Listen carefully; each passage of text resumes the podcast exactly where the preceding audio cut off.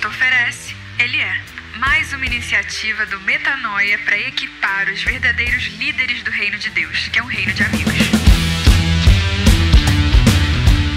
Ora, ora, ora, Mari Moraes por aqui e eu vim continuar a nossa conversa sobre o que Cristo oferece, ele é. Semana passada, Rodrigo Maciel arrebentou, fazendo a pregação mais importante dessa série, com certeza, que é sobre o tema graça, né? O título foi Ele é Amado. Se você ainda não ouviu, volta lá e ouça, porque ali está o DNA de tudo que a gente vai conversar nas próximas semanas. E o tema da nossa conversa de hoje é Ele é Filho de Deus. Bora começar? Eu tô empolgada hoje, tenho que confessar, porque a gente vai falar de uma coisa muito interessante. A gente vai falar de uma das maiores perguntas da humanidade, que é: que raios Deus estava fazendo quando criou o mundo? Eu confesso para vocês que eu nunca quis me afiliar de verdade a uma religião, né, até a chegada do reino, porque eu ficava pensando que eu não queria acreditar num Deus que colocou descendência numa arca e manteve esse mundo que ele sabia que já tinha dado errado. Todo dia é um sofrimento pior que o outro. E no meio de tanto caos, tanta dor, tanta lágrima, eu me negava a acreditar num Deus que tinha insistido na humanidade com toda a oportunidade que ele tinha de deixar tudo quieto e devolver, né, o mundo ao caos do universo. Hoje eu não penso mais dessa forma, e se você continuar aqui nessa conversinha comigo, talvez você mude a sua forma de pensar se você também tem essa mesma crise que eu tinha, né? Muitas das opiniões equivocadas sobre o Deus vivo começam numa mania que o ser humano tem em se ver como servo de um senhor de barba branca sentado num trono, mandando e desmandando na sua vida. E essa condição de servidão realmente descreve a religião da maioria das pessoas que a gente vê por aí, né, falando de cristianismo, que é o nosso lugar de fala nesse momento. Então, quantas pessoas você conhece que falam que são servas de Deus, que se sentem, inclusive, às vezes é, culpadas porque nunca conseguem fazer o suficiente? Você que está me ouvindo, né? Falando da tua vida, já que você que é ouvinte, você se sente servo de Deus? Você tem a memória de já ter tido esse sentimento de que você faz e nunca é o suficiente, que você sempre deveria fazer mais para Deus, que se você não fizer o suficiente, a sua vida não vai dar pra, não vai andar para frente, tralalá, tralalá. E gente, isso é um equívoco tão grande, tão básico, que eu vou até já falar o versículo direto para você guardar isso aí no fundo do seu coração. Em Atos 17, 25, segura né, essa conclusão aqui. Ele não é servido por mãos de homens, como se necessitasse de algo, porque ele mesmo dá a todos a vida, o fôlego e as demais coisas. Repito, ele não é servido por mãos de homens, como se necessitasse de algo, porque ele mesmo dá a todos a vida, o fôlego e as demais coisas. Então, eu já quero começar essa prosa desconstruindo esse Deus carente, bonachão, que depende do seu comportamento, né? Que depende do troco que você deu na mercearia, da, da forma como você falou com o mendigo na rua, para ficar de bom humor ou de mau humor com você, para te abençoar ou para deixar de te abençoar. Sobre esse Deus né? Graças a Deus somos ateus. Fica aí o bordão. é, o Rodrigo que gosta de falar isso. Para esse Deus, né, que foi criado, é, sobre esse Deus eu sou ateu, não adianta. É, esse Deus carente, ele gera uma série de conclusões assim mentirosas que te aprisionam e impedem é, a sua intimidade com o Deus vivo, Yahvé, né? E eu vou seguir aqui o raciocínio porque Jesus fala em serviço, né? É claro que a palavra servo é uma palavra presente na palavra de Deus. Lá em Mateus 20, versículo 26 a 28, ele fala: Pelo contrário, quem quiser tornar-se importante entre vocês deverá ser servo, e quem quiser ser o primeiro deverá ser escravo. como o filho do homem que não veio para ser servido, mas para servir e dar a sua vida em resgate por muitos. Então, é, como assim, Mari? Se, se a gente não é servo, né, de Deus, e Jesus fala que o Filho do Homem não veio para ser servido, mas para servir, como é que fica isso? Tá bem claro aqui que, em primeiro lugar, se Deus não é servido e se nós somos servos, nós não somos servos de Deus, mas somos servos dos irmãos. Certo? Jesus fala que ele veio para servir e dar a sua vida em resgate por muitos. Então, se você quer se colocar numa condição de servo, você crê nisso e realmente isso é parte do DNA do evangelho, coloque-se numa posição de servo das pessoas certo? Não servo de uma ideia de Deus que você construiu que pode ser servido por você, porque esse é um dos maiores orgulhos que o ser humano pode manifestar com uma aparência de humildade, né? De quem fala que é um grande servo do Deus Altíssimo. Dando prosseguimento aqui à nossa conversa, a gente viu que Jesus atuou como servo. Mas a pergunta agora é: Jesus é quem? O que define, acima de tudo, quem Jesus é. Houve um episódio onde o céu se abriu e o próprio Deus declarou quem Jesus é.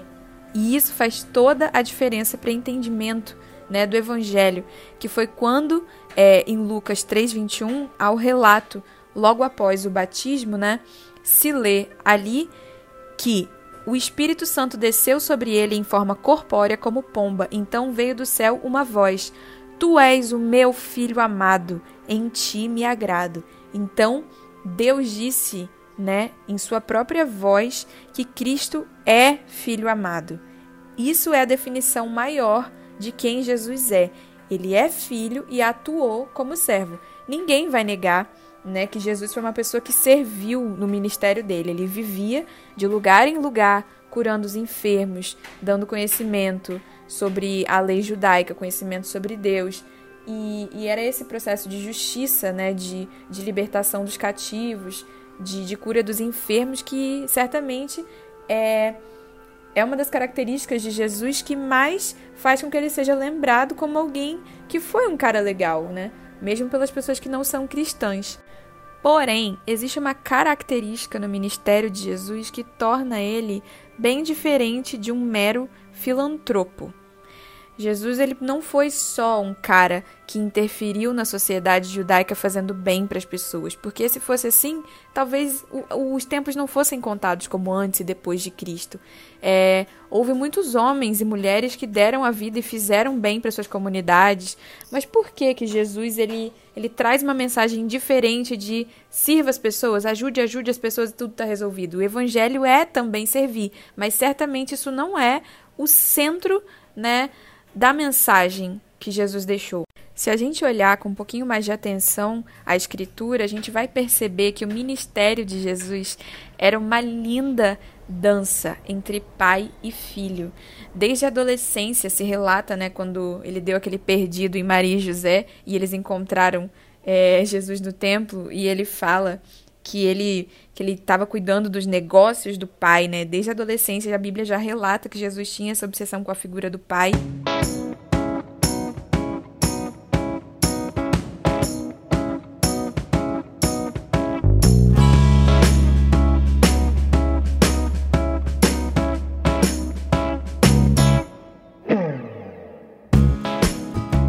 Ele falou várias vezes sobre isso. Se tem uma coisa que Jesus falou foi da relação dele com o Pai. A gente vê em João 12, 49, que ele fala: Eu não falei por mim mesmo, mas o Pai que me enviou. Esse me deu o mandamento quanto ao que dizer e como falar. E eu sei que o seu mandamento é a vida eterna. Aquilo, pois, que eu falo, eu falo exatamente como o Pai me ordenou certo?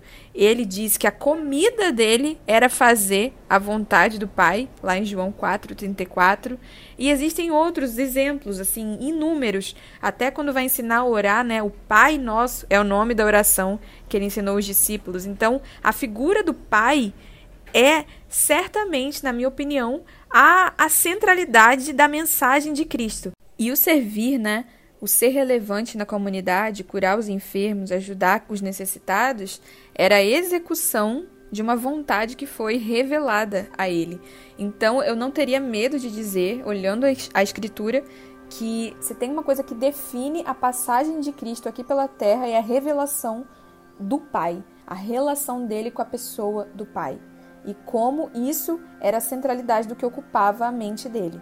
E eu poderia dizer sem medo também que o maior serviço, já que Cristo, né, atua como servo dos irmãos, não foi nem o benefício para o cego, cego de poder enxergar ou, enfim, da multidão que pôde comer pão e peixe. Os milagres em si não eram o serviço. O maior serviço do servo de todos, que é Cristo, foi revelar a paternidade de Deus.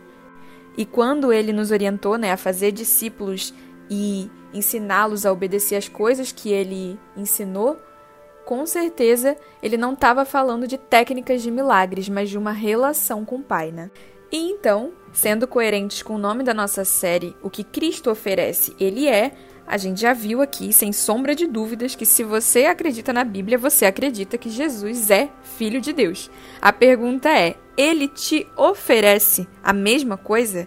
E é aqui que dá briga, gente. Foi aqui que Jesus foi preso, foi aqui que ele foi, enfim, torturado até a morte por declarar que era filho de Deus, não apenas servo. Então, não brinquemos com esse assunto, porque é aqui que gera muita briga, discussão e foi aqui que custou, né, a vida de um Deus aqui na terra. Então, repetindo a pergunta, ele nos oferece a mesma condição de ser filhos como ele é? A gente vai lá para Romanos 8, 29 e a gente vai ver que eh, Paulo fala que, pois aqueles que de antemão conheceu, também os predestinou para serem conformes à imagem de seu filho, a fim de que ele seja o primogênito entre muitos irmãos.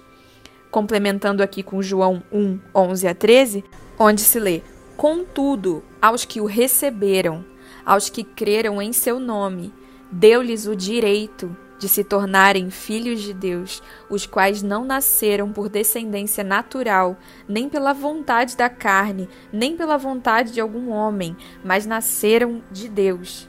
Então a gente observa né, que lá em Romanos, Paulo fala que fomos predestinados a sermos conforme a imagem de seu filho. Fala de Deus Pai que nos predestinou, ele decidiu que nós teremos a imagem do seu filho. E em João né, um que eu li agora para vocês, a gente vê o cumprimento desse propósito na pessoa de Jesus, que por intermédio do seu sacrifício, da sua passagem aqui na terra, nos deu o direito de sermos chamados filhos de Deus como ele é.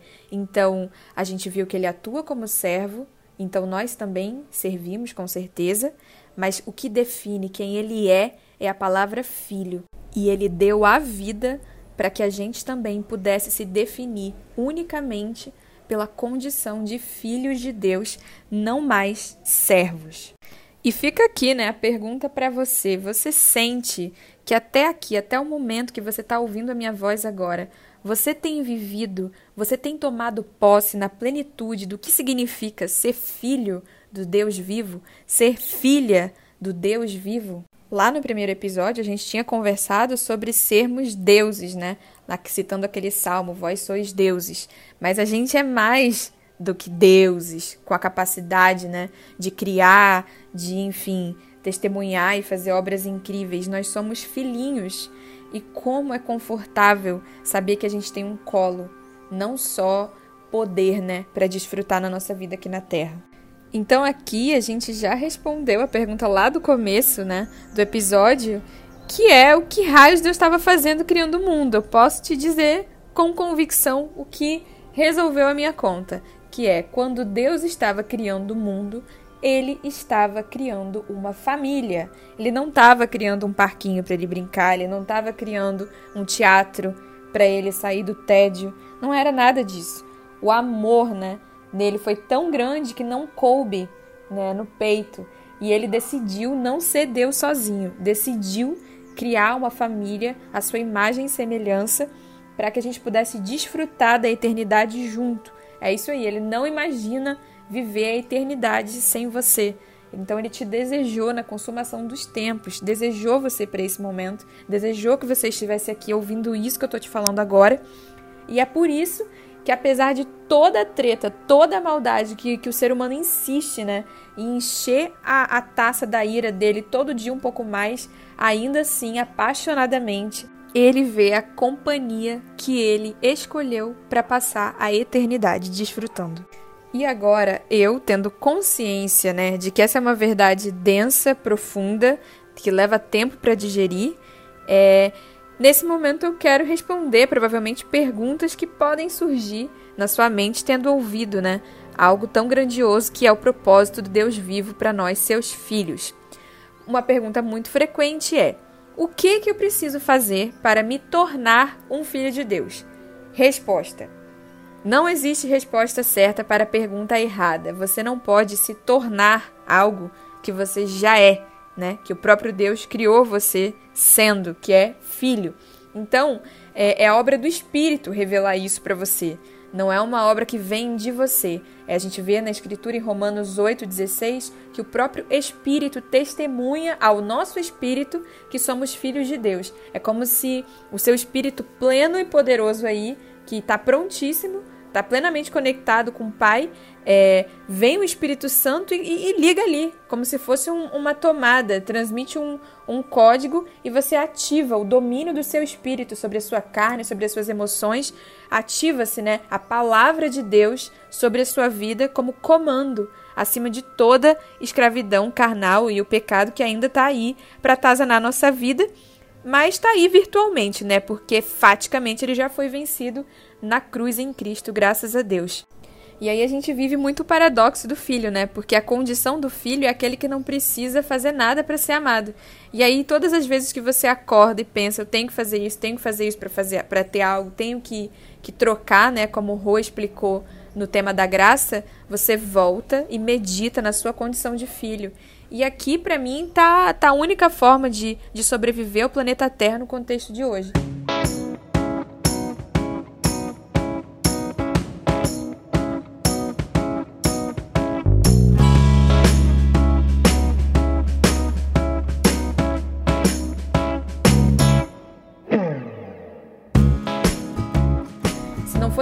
Convicção, se não fosse a ministração do poder do Espírito Santo, é, me falando que eu sou filha amada de Deus, né? Como Ele oferta isso a você, se você crê, é impossível dar conta, porque o tempo inteiro a gente ouve que a gente precisa fazer coisas para ser, fazer coisas para receber. Então, a maior característica de um herdeiro, né, é aquele que, que consegue ficar de boa, que consegue é, aprender, consegue crescer, consegue se desenvolver. Não é porque eu sou filho que eu não me desenvolvo, muito pelo contrário, né? A palavra diz que Cristo cresceu em estatura e graça. Então, nos é ofertada uma vida de treinamento, uma vida de, de expansão de consciência, de expansão de força, de discernimento, de testemunho, né? Do que Deus, Deus disse sobre nós. É, o Cristo falou que nós também faríamos obras maiores do que ele fez, porque a gente tem mais tempo para isso.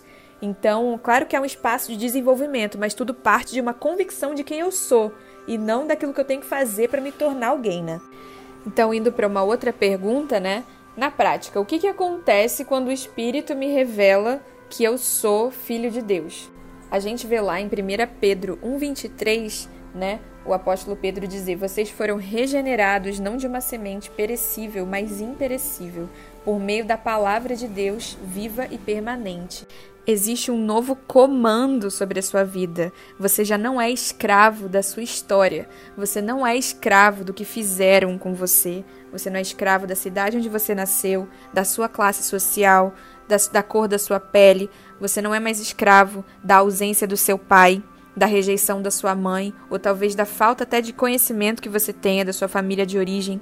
Você já não é definido pelo que fizeram com você né? Se a gente crê que ser filho de Deus é descansar no fato de que eu não preciso fazer para ser, eu também não sou aquilo que fizeram comigo.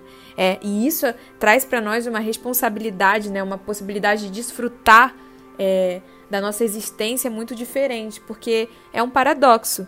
Ao mesmo tempo que eu já não me sinto, não sinto peso da culpa de sentir que tudo que deu errado é mais forte de, do que qualquer coisa que eu possa fazer de certo, eu também ganho a responsabilidade Porque se o que fizeram não me define, se apenas a palavra de Deus te define e o que ele diz para você é você é meu filho amado, né? Isso quer dizer que você vai construir a tua realidade com base naquilo que você realmente quer, deixando de arrumar desculpa para não realizar seus sonhos, para não servir as pessoas, para dizer que não dá, né? Para que o que você quer seja realizado. E na sua infinita bondade, né, ele ainda deixou o molde, o nosso irmão mais velho, né, que é Jesus Cristo, a quem a gente imita. É ele a nossa referência de como é um filho de Deus na terra. Foi o maior presente, foi um plano de mestre, né? Ele podia ter só dado DNA, mas ele fez com que o filho dele descesse aqui e, e exemplificasse como que um Deus se comporta em meio a um planeta caótico, né, e pleno em maldade. E essa é até uma questão interessante, porque se, se o mundo é cheio de filhos de Deus, né, por que, que ele é tão mal? Por que, que tanta coisa ruim acontece? E a gente sabe que a luta não é contra a carne nem contra o sangue, mas contra os principados e potestades, né? Como, como Paulo falou lá em Efésios 6,12. Então, o mal, né? O inimigo das nossas almas é o pai da mentira. Então, se o mundo está hoje do jeito que está, o povo padece por falta de conhecimento, como diz na Bíblia. Então, a origem de toda essa maldade é o fato dessa verdade que a gente está falando aqui hoje não está sendo disseminada, que a nossa condição de filho, a humanidade está escravizada à mentira de que ela precisa fazer, matar, mentir, né, sofrer é, por seus próprios interesses, né, em vez de simplesmente desfrutar daquilo que Deus disse a nosso respeito. Então, esse é o principal motivo para a gente não viver num planeta ainda onde o reino se estabeleceu. Um mar de mentiras no qual a humanidade e nós, né, nos encontramos imersos hoje em dia. E, como eu sou uma pessoa muito prática, eu resolvi te dar uma listinha de alguns indícios de que alguém realmente nasceu de Deus, tomou posse pelo poder do Espírito Santo da sua condição de filho. E a primeira coisa que eu quero citar para vocês é, é que o indício de que você nasceu né, do Espírito é a forma como você ora, é a forma como você se relaciona com Deus. É claro que a reverência é bem-vinda com o Criador do universo, ele é rei, e enfim, é impossível contestar isso. Mas a gente vê lá em Romanos 8,15 que a gente não recebeu um espírito que os escravize para novamente temermos, mas recebemos um espírito que nos torna filhos por adoção por meio do qual clamamos Abba Pai. A palavra Abba, né, no hebraico quer dizer papaizinho. Então existe o lugar de reverência, mas acima de tudo existe o pai, existe o Abba, existe o papaizinho. Então essa relação de intimidade, de, de leveza, é um grande indício a se citar. Um outro fruto muito frequente né, do Filho de Deus que tomou posse dessa condição é ser guiado pelo fluxo do Espírito Santo. E como é que é isso na prática? A palavra diz que a gente é tipo vento, né? Lá em João 3, 7 se fala que o vento sopra onde quer, você o escuta, mas não pode dizer nem de onde vem, nem para onde vai. Assim acontece com todos os nascidos do Espírito. Gente, isso aqui é um choque, né? Porque a gente vive numa era que a gente tenta desenvolver a disciplina para que a gente possa prosperar e etc e tal. E como é que é, né? Ser uma pessoa que não sabe nem de onde vem nem para onde vai e é guiado pelo fluxo do espírito, uma pessoa que está aberta à construção do agora, o que Deus preparou, né? Isso é um grande sinal de que você está lidando com alguém que se sabe filho de Deus. É complexo na prática, porque a sociedade, né, os principados e potestades nos ensinam que a gente tem que ter tudo muito sob controle se a gente quiser ser um ser humano decente. E aqui a palavra diz o contrário né? Que a gente é guiado pelo, pelo fluxo do Espírito e tá aí, dispostos, abertos ao que vier da parte de Deus para que a gente manifeste o seu propósito no mundo hoje. Um sinal legal para a gente citar de quem também rompeu com a condição de servo e entrou né, nesse status de filho é que a gente se identifica muito mais com a posição de imitadores de Deus, né? Como Paulo fala lá em Efésios 5:1, para a gente ser imitadores de Deus como filhos amados. Se tem uma coisa que um filho amado faz é imitar o pai, né? Querer ser igualzinho. Então, a gente não, não quer manifestar mais é, as boas obras como quem precisa ser remunerado, como, de, como quem depende das obras, né? Como a gente falou bastante.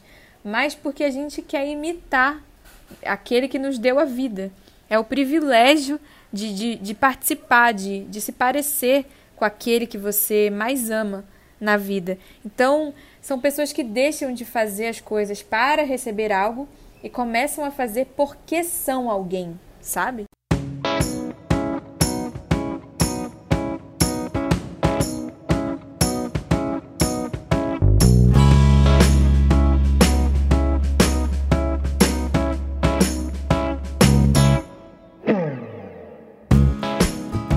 Reflete sobre isso aí. Se você costuma fazer as coisas para você ter o benefício tal, para que você receba né, a consequência X, ou porque você é quem você é. Entendeu? Aliás, quem é você? Eu espero que no episódio de hoje as coisas estejam ficando mais claras e você responda essa pergunta de acordo com quem Deus diz que você é, né? Vamos seguindo. E eu vou deixar o melhor sinal de todos, né, o mais importante de todos para o final, agora, que é você ama. Simples assim, né? A gente lê lá em 1 João 4, 7, Amados, amemos uns aos outros, pois o amor procede de Deus. Atenção para essa parte. Aquele que ama é nascido de Deus e conhece a Deus. Repetindo, aquele que ama é nascido de Deus e conhece a Deus. E eu já vou emendar aqui Mateus 25, 40 para o raciocínio, onde se diz: O rei responderá: Digo a verdade, o que vocês fizeram a algum dos meus menores irmãos, a mim o fizeram. Existe uma consequência muito importante de crer que você é filho de Deus. Você também vai crer que o seu irmão é filho de Deus. Ou o amor ele é integral para tudo e todos, ou o amor é tudo em todos, ou o amor não é nada se for só para você. Não existe seletividade, não existe separação. É uma condição de unidade com todo aquele ser humano que respira. Cada coração que bate no mundo é o seu coração batendo. Então eu te garanto nesse momento que se tem alguém que você não consegue identificar, né, como filho do mesmo pai que você, é porque você não tomou posse da sua condição de filho, certo? Porque ou ele é pai de todos ou ele não é pai. E aí as formas de manifestar isso de um jeito mais prático a gente vai ver em outros episódios, mas eu já te adianto com base naquilo que a gente conversou, que se não está conseguindo ser manifesta essa condição de filho, se você não consegue ainda colocar em prática, é porque provavelmente existe alguma mentira que está te escravizando, porque o estabelecimento do reino de Deus é certamente um exercício de combate a mentiras que a gente creu, né? Então, já chegando ao final da nossa conversa, dá pra gente sintetizar, né? No fato de que nós não somos servos, que a gente serve, vive para servir, isso define o que a gente faz, mas não define quem nós somos, porque a única palavra que pode definir quem nós somos é filhos. A gente viu que o maior serviço de Cristo, né, foi revelar essa condição de filhos para a humanidade. E, e aí a gente viu que para tomar posse disso não é pelo fazer, mas é basicamente pelo crer. É um processo espiritual de ministração que o Espírito Santo te confirma essa condição. E a gente conversou sobre alguns dos frutos de quem recebeu é, esse Espírito Santo, que nasceu de Deus, que foi regenerado de verdade, que é chamar o Abba, né, chamar Deus de papaizinho, viver pelo fluxo como vento, é, viver como imitadores, não mais como pessoas culpadas escravizadas a uma percepção de Deus. E o principal fruto de todos que é o amor, é alguém que ama, é alguém que se vê como um com todo ser humano que cruza o seu caminho.